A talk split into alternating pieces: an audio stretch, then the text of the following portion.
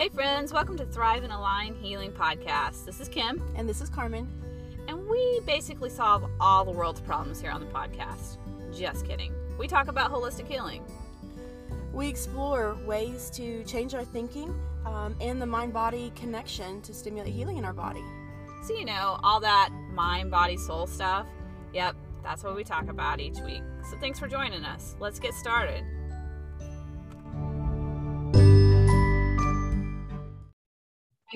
Friends, welcome to Thrive and Align Healing Podcast. This is episode 82, and we are going to talk about ivermectin. all the floor is yours, Carmen. So, um, so we wanted to talk about ivermectin because it's getting um, more publicity, right? More people are hearing about it. It's in the news. They're writing about it. You know, um, in the news, not just in here, but even you know overseas. The BBC just put out an article about it. So, um, and the information out there is is uh, I guess a little bit of it is conflicting, but a little bit of it is um, maybe not showing the whole story. Right. Yeah. So um, I wanted to get on here today and share with you guys on our podcast a little bit more about sort of like the history of ivermectin, why they've even proposed it to be helpful um, against COVID 19, why people are taking it prophylactically, right? Like, what does the research actually show with treatment? Um, and maybe um, give a little bit of a glimpse of why it's a little bit more controversial these days, I guess. Yeah. Cool. So I wanted to start out with like just statistics of ivermectin. Okay.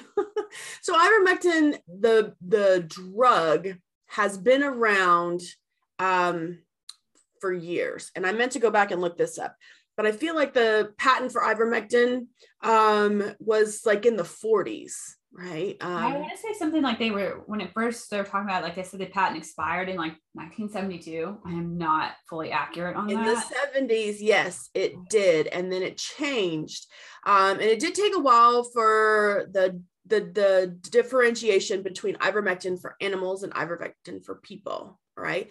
Um, but if you were to go on pubmed right now and just search ivermectin um, you will get 9080 general articles right? Just ivermectin in general. So it's been used with people or um yeah it's been used uh, in the research world for decades um, in a number of different uh, health concerns or diseases Mhm.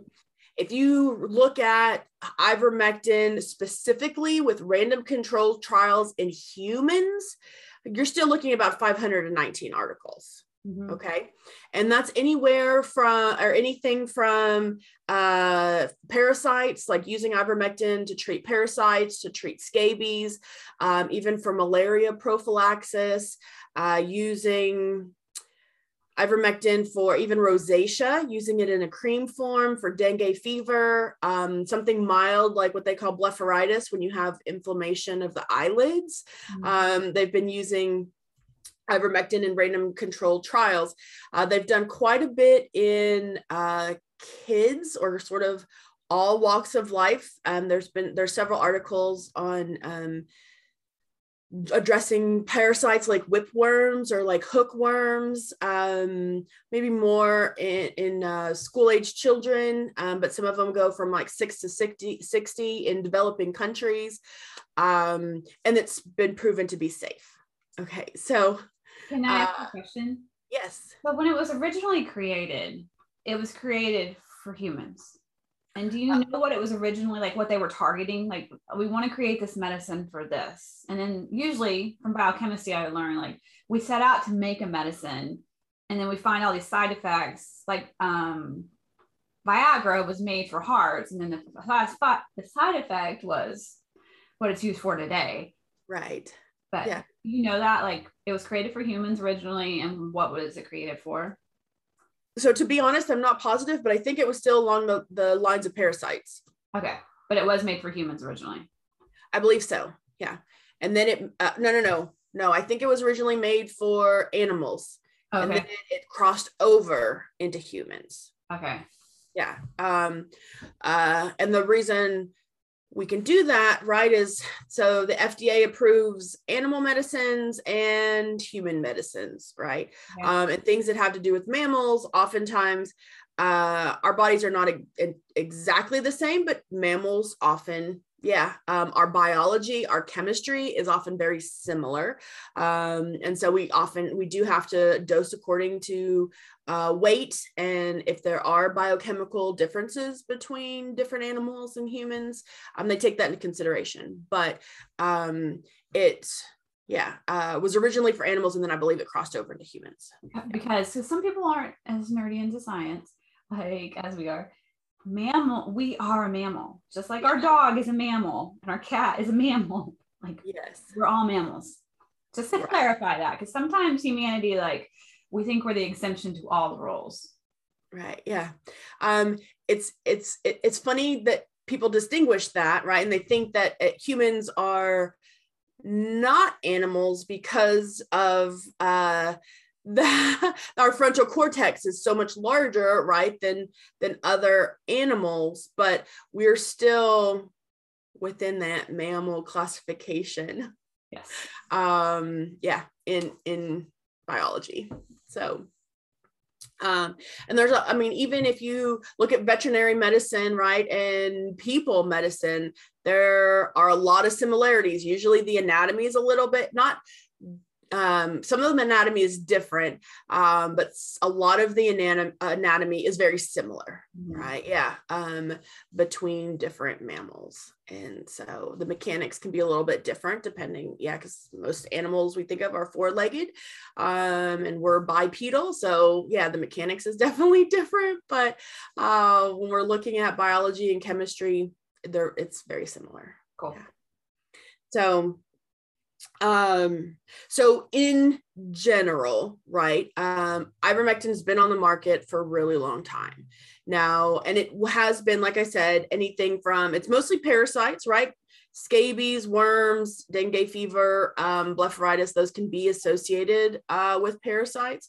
Uh, the reason why it was proposed that it could be beneficial for COVID 19 is the mechanism of action, um, which means that's how it works within our body, right? What they were seeing is that um, ivermectin actually can reduce what we call the viral load or reduce the virus's ability to enter in our cells and um, inject that viral RNA. So if there's less replication of the virus, right, then it gives our immune system a chance to overcome that virus a lot quicker. Mm-hmm. Um, and so we were seeing ivermectin in a lot of sort of more developing countries. Um, a lot of the random controls trials that are going on right now that are registered with the World Health Organization are in developing countries. They're mostly the countries that don't always have a lot of access to the vaccine. And so um, they're doing, yeah, so some of those, if you were to go on the, um, uh, clinicaltrials.gov website and you can like look at all the random control randomized control trials um, in the world that have registered with the World Health Organization that are associated. Some of them already have the results, and some of them are still pending. Some of them are recruiting. But so, if you wanted to, you know, be a little bit nerdy and do a little bit more research on your own, you can actually find that right now. Mm-hmm. Um, and what's different, and this is what's um, can be a critique in the research world um, is that right when we think of research and we think of hypothesis and randomized controlled trials right um, the idea behind the the the um, science is that you create an experiment right you get those results and you create an experiment that's that's replicatable right mm-hmm. can other people do that um, and if other people can do the same experiment and get similar results, then you know it's a good experiment. Okay. That's, yeah, um, what we learned uh, in school, and that still applies within the research world. And mm-hmm. so um, there are still quite a few. um, so if you were to go on PubMed and look at um, uh, ivermectin and COVID 19, um, there are still quite a few result or articles that you can go and you can start reading and those are already um, experiments that have been finished right? Um or that have have the results. They've had them all compiled and um so the, oftentimes that's what they're using when they when you hear on the news like hey there's um, a meta-analysis. Uh, so that means they've gone through and they've looked at all the things that have been published. Now some of those haven't been published in peer-reviewed journals and some of them um, have and some of that is just because of time right? Usually in the research world especially in the medical field um, the publishing is a little bit later um, in that process. So usually once uh, in the past, it's been once the results were found out from a, a, certain experiment, it may take two to three years to actually publish. Mm-hmm. Um, and with this, the the pandemic, there was definitely a push, right, to get the science out there now, get it early, so it didn't always go through peer reviewed journals, which um, isn't entirely bad, but you know, it was like we wanted to the the science world and the research world wanted to get that information out there as quickly as possible if it could help people. Right. Okay um, so a lot of the research is done in different countries. Not very many are in the U.S. We see the the studies that you see that are published now are things like like from Bangladesh, from Egypt, from Turkey, Argentina, right? A lot of those developing countries. So a lot of people will critique that and say, oh, well, um, they may not have uh, the resources that we have in the U.S. And so uh, there can be some hesitancy to um, uh, use those re- that research as as evidence, if you will. Yeah. Which is like okay, I can see the validity in that argument. Yeah. However, I, in my opinion, the United States federal government has handicapped our researchers. We have the resources, but have handicapped us from doing research on that because they've made it extremely difficult for people to use ivermectin as a course of medical treatment. Is that correct? That is correct. Okay. Yes, because they've um, not approved it for what we consider off-label use, because mm-hmm. um, it's this because we know that this is a virus and not a parasite right mm-hmm. so even though it affects the mechanism of action or it affects the the virus's ability to attach to our cells mm-hmm. and to replicate um, because it's not a parasite, it doesn't fall within the guidelines or the um, not guidelines, but the expected use of that drug. Yeah. Right?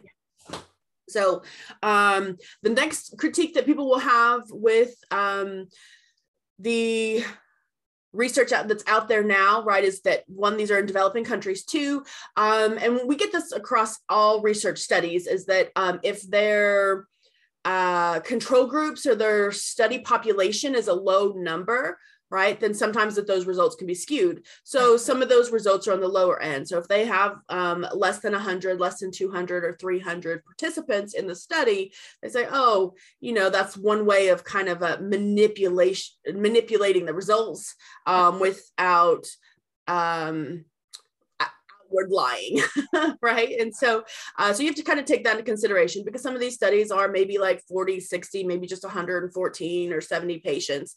Um, so you definitely have to take that into consideration, right? Uh, the other aspect is that a lot of the um, randomized controls that are out there, um, especially the ones that kind of came out early on, yeah. um, they're not the same experiment, right? Like some days, some of them only use ivermectin for two days. They only did a two day therapy, right? And then they came back and said, well, the re- results of just two days on ivermectin um, isn't statistically significant to people who didn't have anything, okay. right?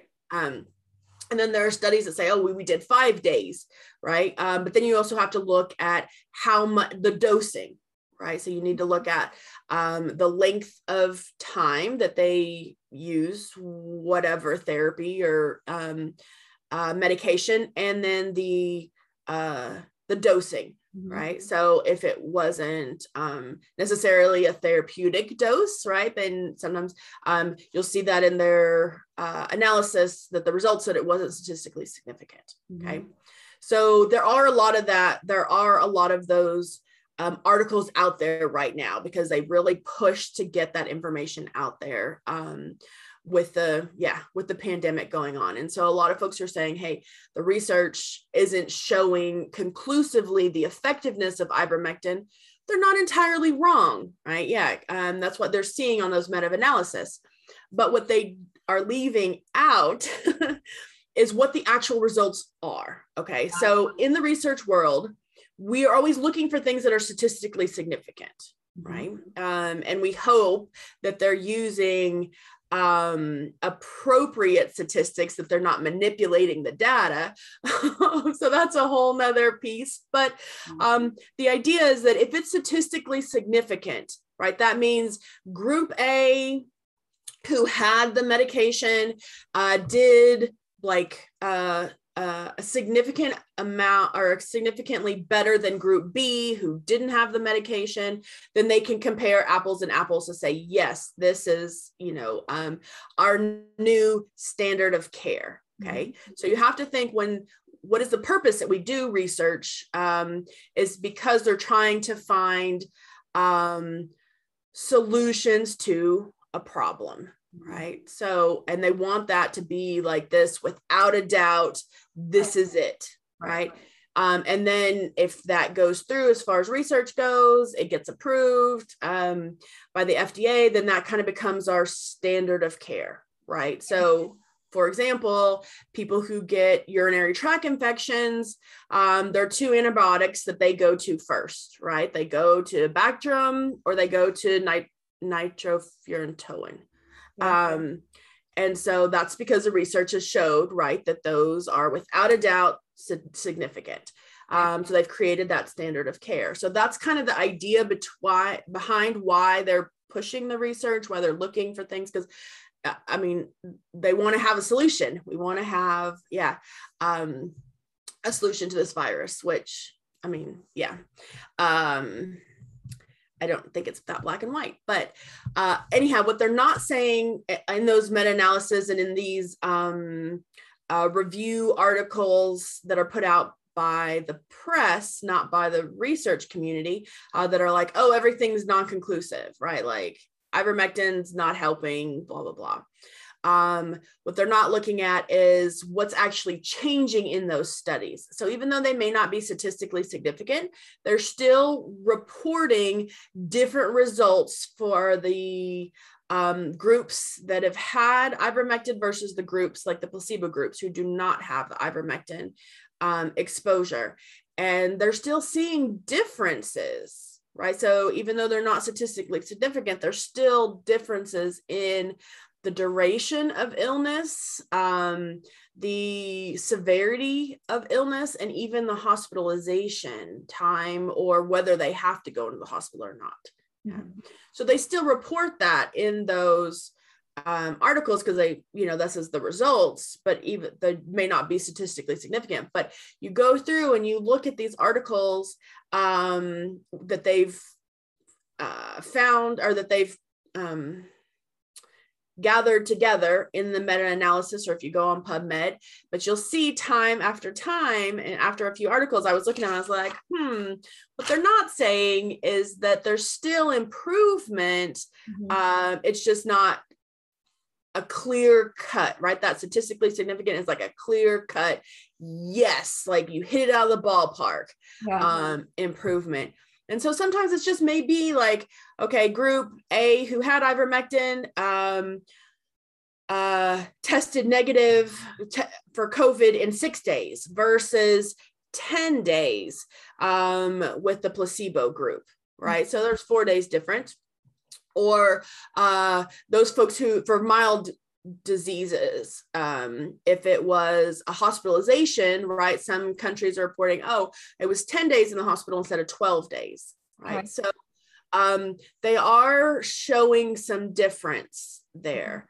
Um, and it's interesting to see because if you look at the influenza or the research around the flu, mm-hmm. um, some recommendations that are given for the um, for the flu may not be statistically significant either but they will tell you you can see a decrease in the duration and the severity of illness or the likelihood of hospitalization um, if you do these things, right? So when we're uh, when we look at um, it in a broader or wider lens um, and like to put it into context, uh, I think, yeah, uh, it reveals a little bit more information to help people make a decision um, if that's something that they, yeah, uh, wanted to try, or if they wanted to even just be kind of a little bit critical about um, the reports that are coming out in the media. Because um, we, I don't know. I always think you always have to look at both sides of the story. Um, and so if you dig a little bit deeper, there's a little bit, there's a little bit more there than just no, it doesn't work, it's not effective. Right. Um, because there are some developing countries that are showing that it is statistically significant and that it is effective. Um, and so it's a little bit, it's, I mean, it, it's not like that clear cut right? So even though I say there's a lot of reports that say it's not statistically significant, I do have to shed light that there are um, a lot of uh, control randomized controlled trials out of Turkey, out of Argentina, um, out of Iraq. Um, I was just looking at them earlier uh, that actually do show that um, there is statistical significance in um, using ivermectin to address and of course it's to address a different severity right? Whether it's uh, just somebody who's tested positive um, they've even done research on asymptomatic covid carriers um, as well as those who are in the hospital. And mm-hmm. so you yeah are still seeing both um, yes it is effective in some areas and like i said most of that research is being done by conve- or developing countries um, there are some docs out there, especially uh, in England and the UK, who are saying, hey, if we have access to the vaccine and we have access to ivermectin, why not take advantage of both? Right. So yeah, they're two different. Yeah, it doesn't have to be either or. Well, there's different mechanisms. I'm, from my non-doctor perspective, right? Ivermectin is if you get it, here's how to get better faster and not have it as severely. Right. right? supposedly the vaccine is like a kind of a prevention. Like if you do get it, it's not going to be as bad.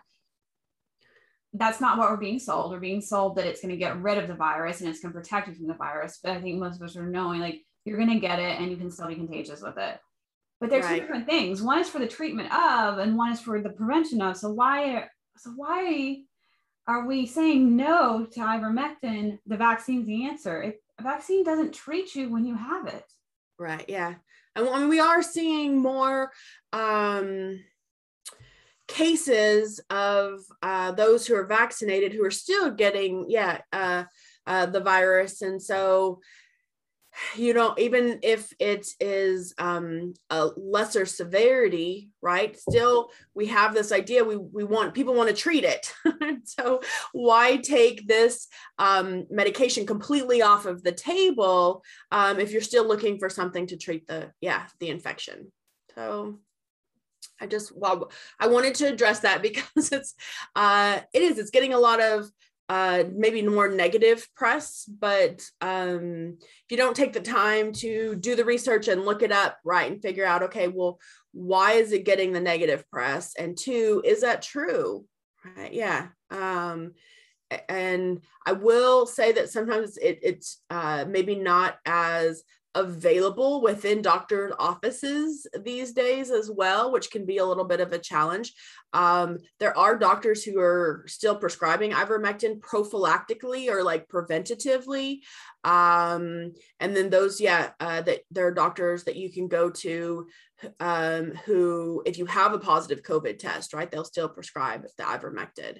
Um, there are some that are online. Uh, if you guys go, if you check out frontlinedoctors.com, there are some, there's a, a, a, tab that says find a provider and they, some of them will do like telemedicine and will help you get that prescription um, if you want to go that route. But um, yeah, I don't, I, I want to talk about it because I don't want people to, you know, kind of uh, feel like they don't have choices right right we're just yeah trying to inform people and and uh, give you those choices so what is the uh is there trying yeah what is the downside of taking ivermectin is there side effects is there like Um, so the biggest side sound really dangerous, I think. Yeah.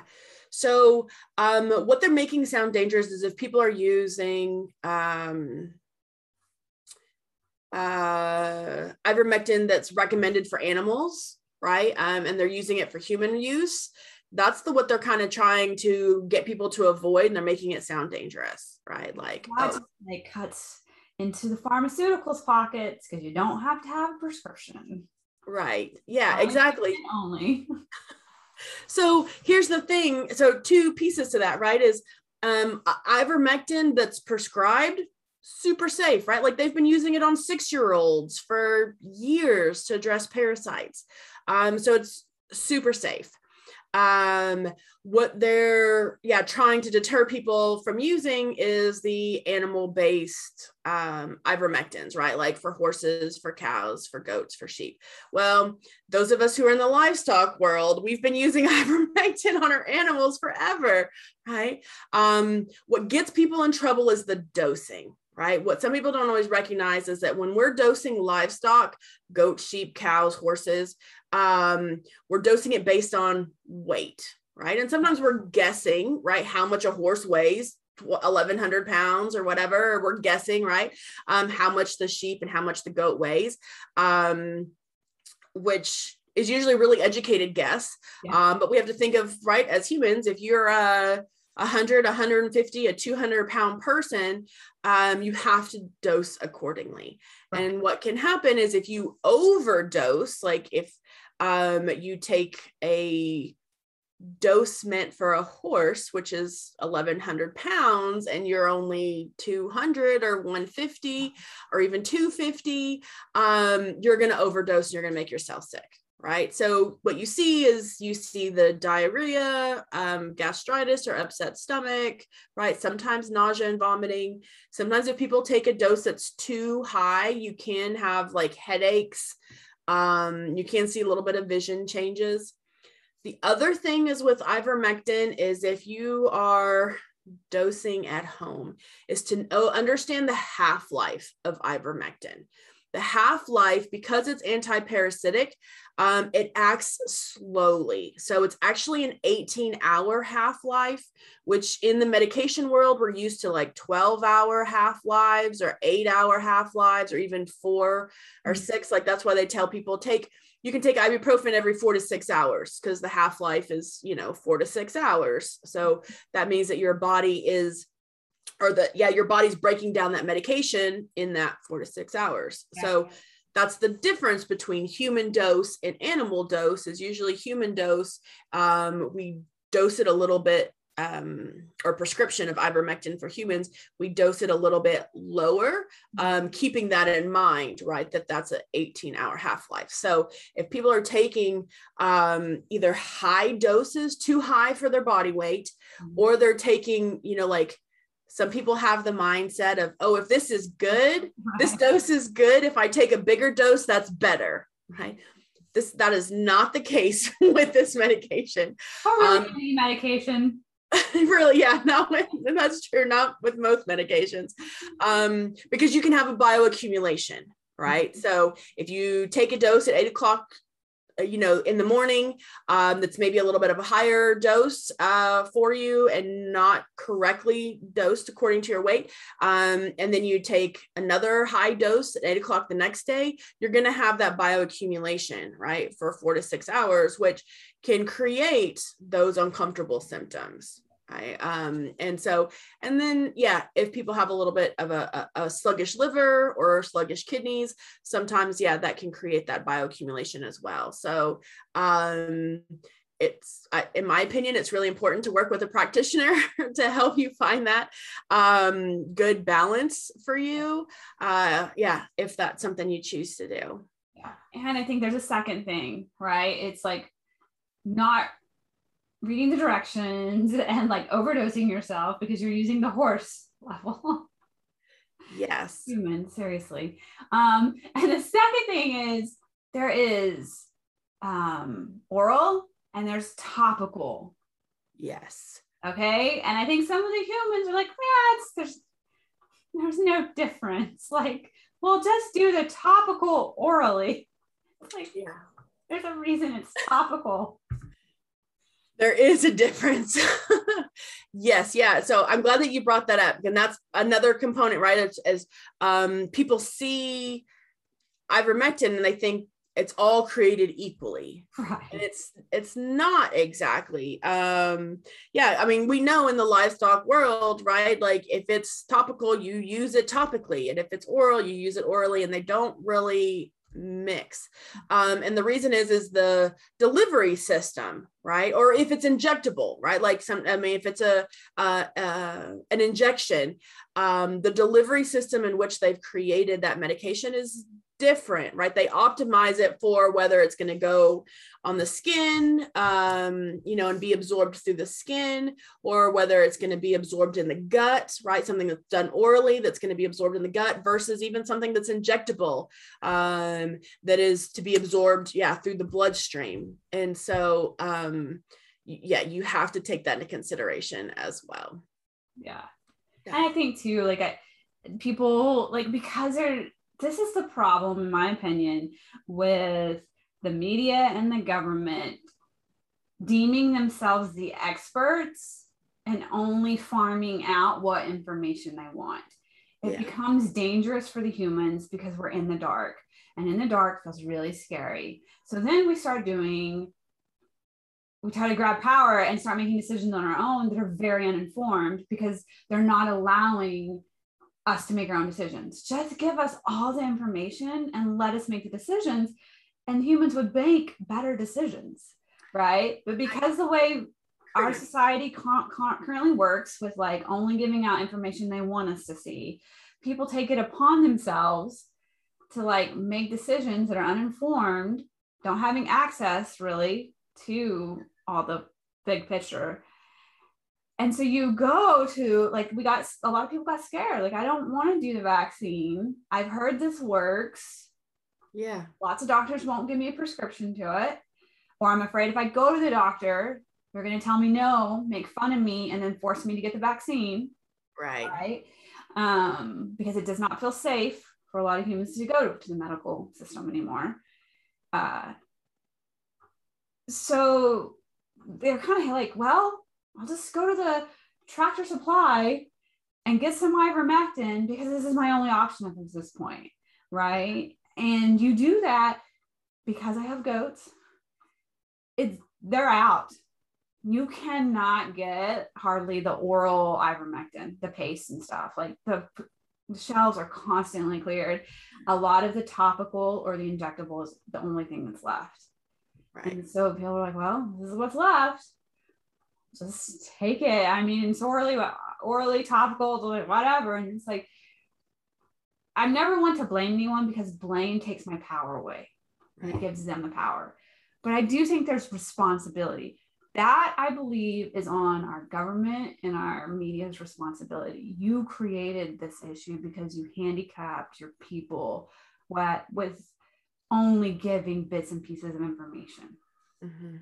Yeah. I, that's just my opinion and my tangent. I think it's a little bit of a challenge as well. I mean, I I, th- I think um, I agree with you, but um, I also think it's a little bit of a challenge because when they, uh, um,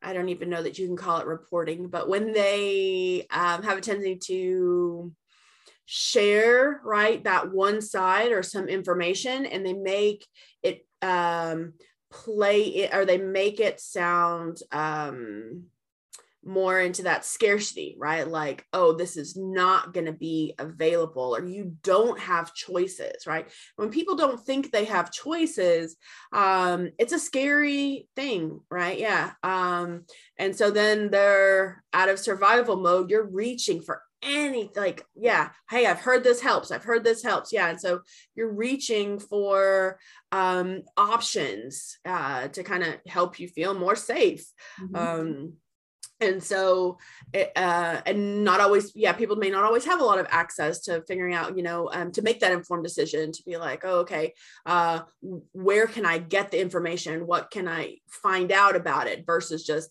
hey yeah this is better than nothing right. Because a lot of people are in that um even now i mean it's if you look at some of the statistics, we're not really in a pandemic anymore. We're in an endemic. It's yeah, um, uh, getting better, even though that we've got like uh, spikes, you know, here and there. But um, people are scared still.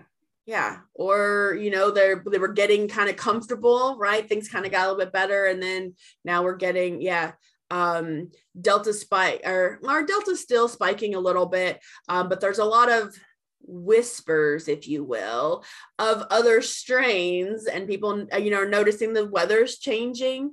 Um, it's getting cooler. And so you know in the past people are worried about flu season and yeah um, there's a lot of uh, i'm going to call them rumors of what our flu season or illness may be um this winter this fall. And so yeah um people are are, are um making those decisions or those it's not I sometimes i feel like it's not even a choice right of that survival mode of just like what can i get? What can i do? Yeah like to protect me protect my family.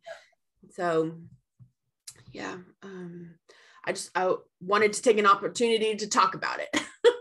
So I want to like circle back to, and you can choose to answer this or not. So you talked about ivermectin that currently statistically significant. It's not quite there yet, right? And it has to be statistically significant to become a standard of care. Yes. Okay. Yes. Okay. Oh, uh, oh. go ahead how did the vaccine become the standard of care? Because I don't know that they have a lot of research to make it statistically significant, which it has to be to become a standard of care. Okay, so uh, it's tricky to answer that question. Okay. Um, and the reason is uh, because this pandemic is different, right? In that Third Kim's eye roll. in that the FDA, the world, the American Medical Association has never seen anything like this. Um, it the vaccine originally came out under emergency use authorization, right? So it didn't become the standard of care at the beginning. Um, I do think this is where we start to see some crossover between um, some agendas with the medical community or um, a lot of people will argue right um, with me on this and this is definitely sort of my biased opinion if you will but um the yeah vaccines haven't really been the standard of care in general on such short notice right? So when we think of like the old the vaccines that have been around forever like the polio vaccine right? It's been around forever um not forever but generations. Yeah. Um the even the um diphtheria vaccine right? That's been around for generations. Mm-hmm. Um, they still went through a process that took about seven to 10 years to be approved. Um, and then became sort of that standard of care. Now we, yeah. Um, and that seven to 10 years was because they were doing research and trials and research to create this statistically significant data. Yes. Right? Okay. Yes. Yeah. And things like polio, the original vaccine was an oral vaccine. Um, and then it became injectable. So I don't know, um, this is going to age me, but when I was little, we had um, the polio vaccine was an oral vaccine. It was liquid that we took. Yeah, there were two doses. And then um, I don't even know what year that would have been, probably in the 80s, it became an injectable vaccine um, where they found that, and they changed how they gave that vaccine because what they found is that it was more um, uh, beneficial if they gave it as an injectable versus if they gave the oral because the oral was more of an attenuated vaccine and so it could get a kids got diarrhea and then polio is actually transmitted through um, uh, the bacteria in our gut, right? So then, if those caretakers were taking care of the babies and they got diarrhea from the vaccine, then they were getting polio. So then they had to change the vaccine. But um, so what's different with this one is it skipped it skipped the animal trials. Um, so usually there's like three clinical phases when vaccines come out. Um, so it skipped uh, the clinical trials. It went straight to people use. Um, and some human trials it will some people will argue that they're in phase two or phase three but to be honest they haven't been collecting data so I'm like, this isn't really a trial like you would think of a medical research and medical trials is that we collect data. That's how we get, you know, our understanding. Um, and there isn't a data collection process here. Um, and so it, it, it's challenging, yeah, that to me that they're creating this, yeah, as what we consider standard of care because um, they're vaccinating folks, but they're not, there's not follow up right? There's not like, hey, check back in in a week and you know two weeks and um, you know a month and three months. Let's see how you're doing. What they're seeing now is when people are sick um, and they're going into the hospitals they're asking you did you get vaccinated or not? And that's the data that they're following. Um, so even like safety data um, there's something that's called the adverse um, the vaccine adverse effects. Um, and they're not really documenting that very well either. They made it very challenging for people to self document in the beginning. Um, and now they're still they're letting people self report because um, usually that's through a doctor's office but they're letting people self report now but i don't know who's compiling compiling that information or you know um, that information is a little bit harder to find. Um, so it's hard to kind of follow that research line as far as yeah um, the vaccines that are available for covid now. Okay so that I was my long answer. my lay brain understand this. Okay. Vaccines have a three phase tri- trial like in the past yes. yes. Okay. And the third phase, I would assume, is that they take a, a control groups of humans that volunteer and they test it on them. They compile the data, like here's what it does, here's the side effects, publish that out, then the FDA makes its approval. When they show the statistical significance that without a doubt this improves people um, much more than it harms them, yes, okay. then they push that out as skipped all of that uh, in my opinion, yes. Okay. And so they said, okay, we're just going to skip all this because this is an emergency. None of that really matters. Okay. So essentially, we've launched it out to the world, and all the humans that are taking it are really the experiment. It's the human trial experiment on all the ones. Yes. But yet, we're not even using this trial on the worldwide population of humans and compiling the data then to say, oh, okay, we launched this. Here's what's going on with it. Here's the information we need to make changes and pivot. We're just like, yeah, yeah, we're just launching it. Exactly. Yeah. See, in, in a normal randomized control trial, right? You have group A, you have group B, sometimes you even have group C, mm-hmm. and you have the group of folks who have the intervention, right? Have the medicine, have the vaccine. Right. Then you have the group of folks who get the placebo. They think they got vaccinated, but they don't, or they think they got the medicine, but they don't actually know. Right. And then you do blood work, you do pre and post, you know, um, either symptom surveys and you follow them, right? And you say, okay, check back in like I said, a week, two weeks, a month, right? It depends on what that drug is supposed to do. Right. Um, and so then there's follow up. But in this um, situation we're in now, they gave folks the vaccine and then that's it. They didn't say, hey, if you have questions, if you've got, you know, symptoms or adverse effects, if you get sick, blah, blah, blah. Like, call this number, right? Or check in or anything. It was just like, hey, you're on your own, have fun. Very irresponsible. Yeah. So there's a there's um a gap if this was research, right? There's a gap in the process, um, but also in the safety and the assistance for people. Yeah. Yeah, it's because they've wiped their. They, I heard you sign a form that they're not responsible. Yeah. So, So- like, we don't give a shit if it hurts you or not. We're not responsible. Yeah. And it's a little bit tricky because the adverse uh, events, um, it's adverse, A A D V E A R S, I think. Um, but that's the entity in which or the entity that collects information on adverse events, whether it's vaccines, whether it's medications, um, or prescriptions.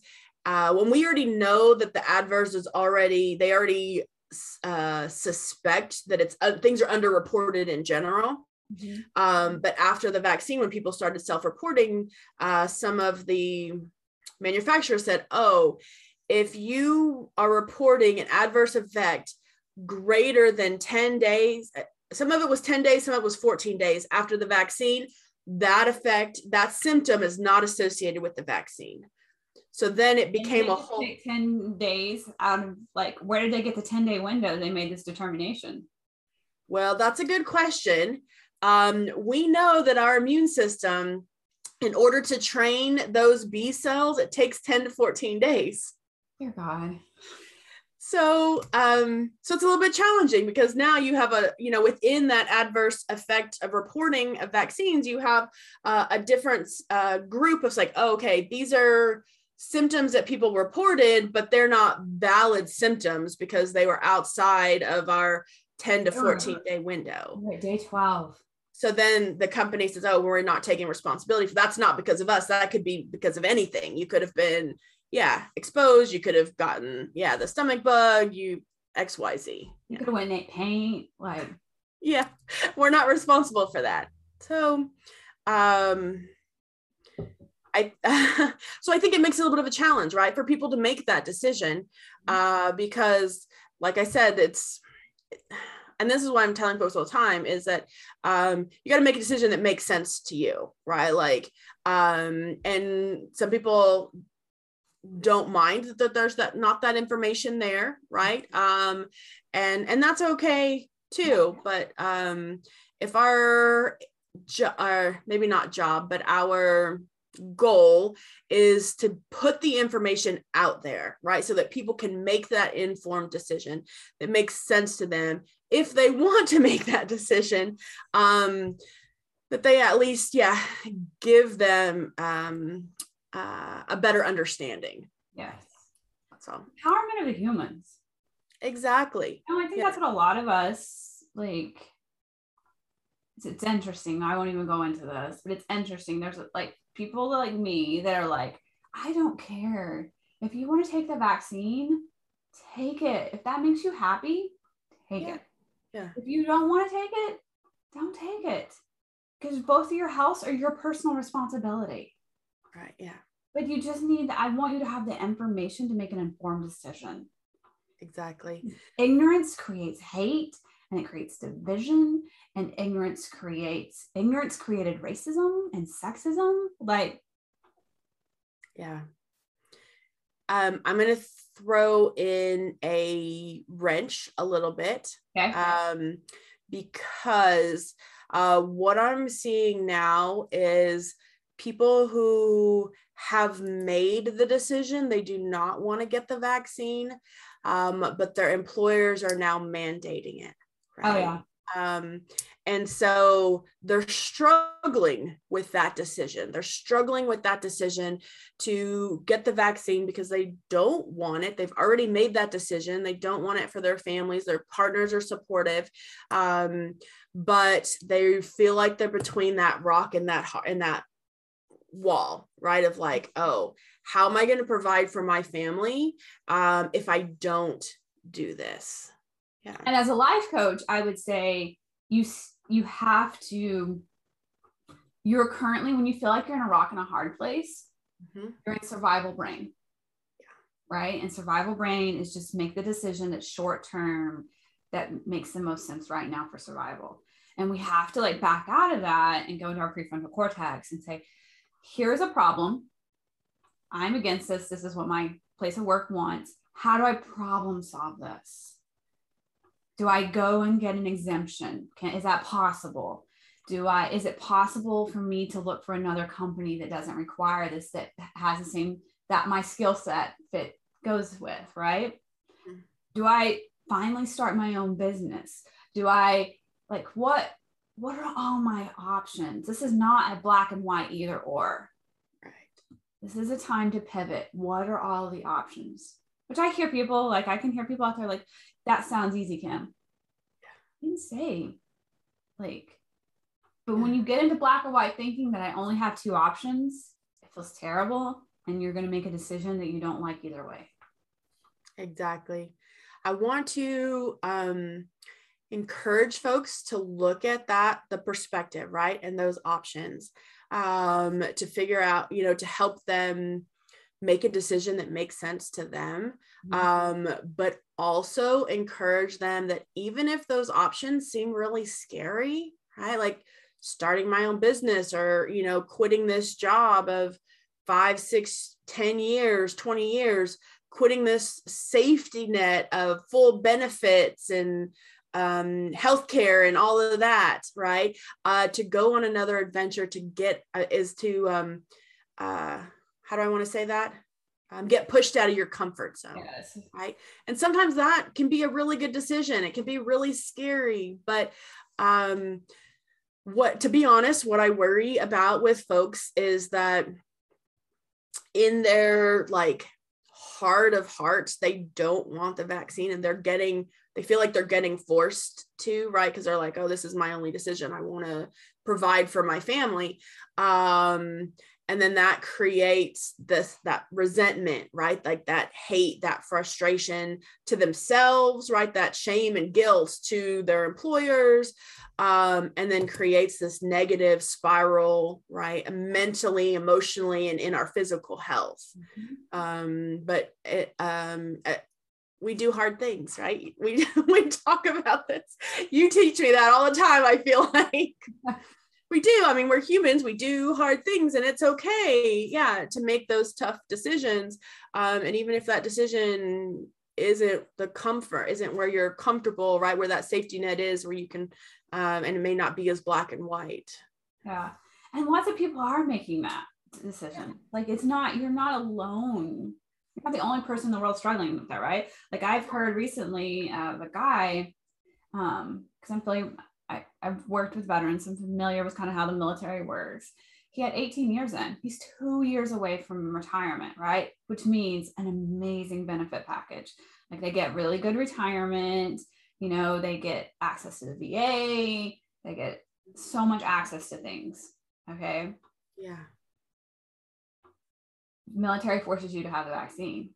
And if you don't get it, you like you're out, right? Yeah, you forfeit and, all that and you get out with a dis- dishonorable discharge. And dishonorable discharge says that you are no longer ability have the ability to access any of those benefits, right? And I and the gentleman was like, "So be it. I forfeit my retirement. I forfeit these things because I'm not going to take this." That was a hard decision. You put in 18 years, right? And that's a pretty sweet retirement but like he did hard things. He made a decision and he liked his reason why. And he'll go figure out. I'll go figure it out. I'll go start another career. I'll make some more retirement. Like I'll figure it out. But this is important to me and I like my reason why. Right. Exactly. Yeah.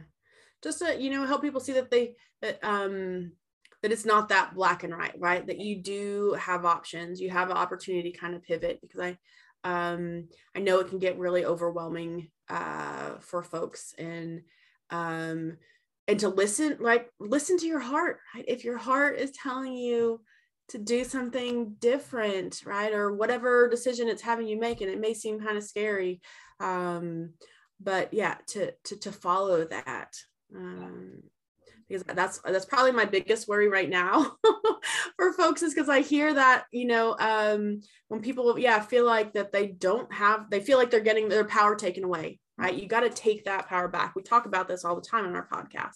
So this is an opportunity to put it in action, even if it's scary. Yes. And I want to reframe it. Your your power can never be taken away.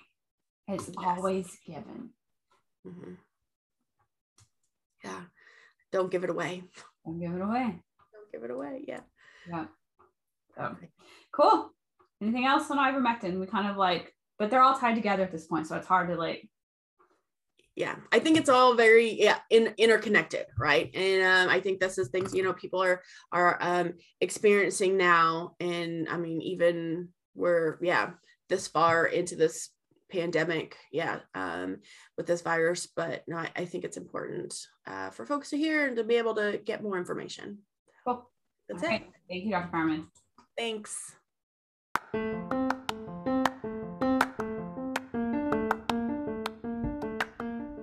Do you love reading books?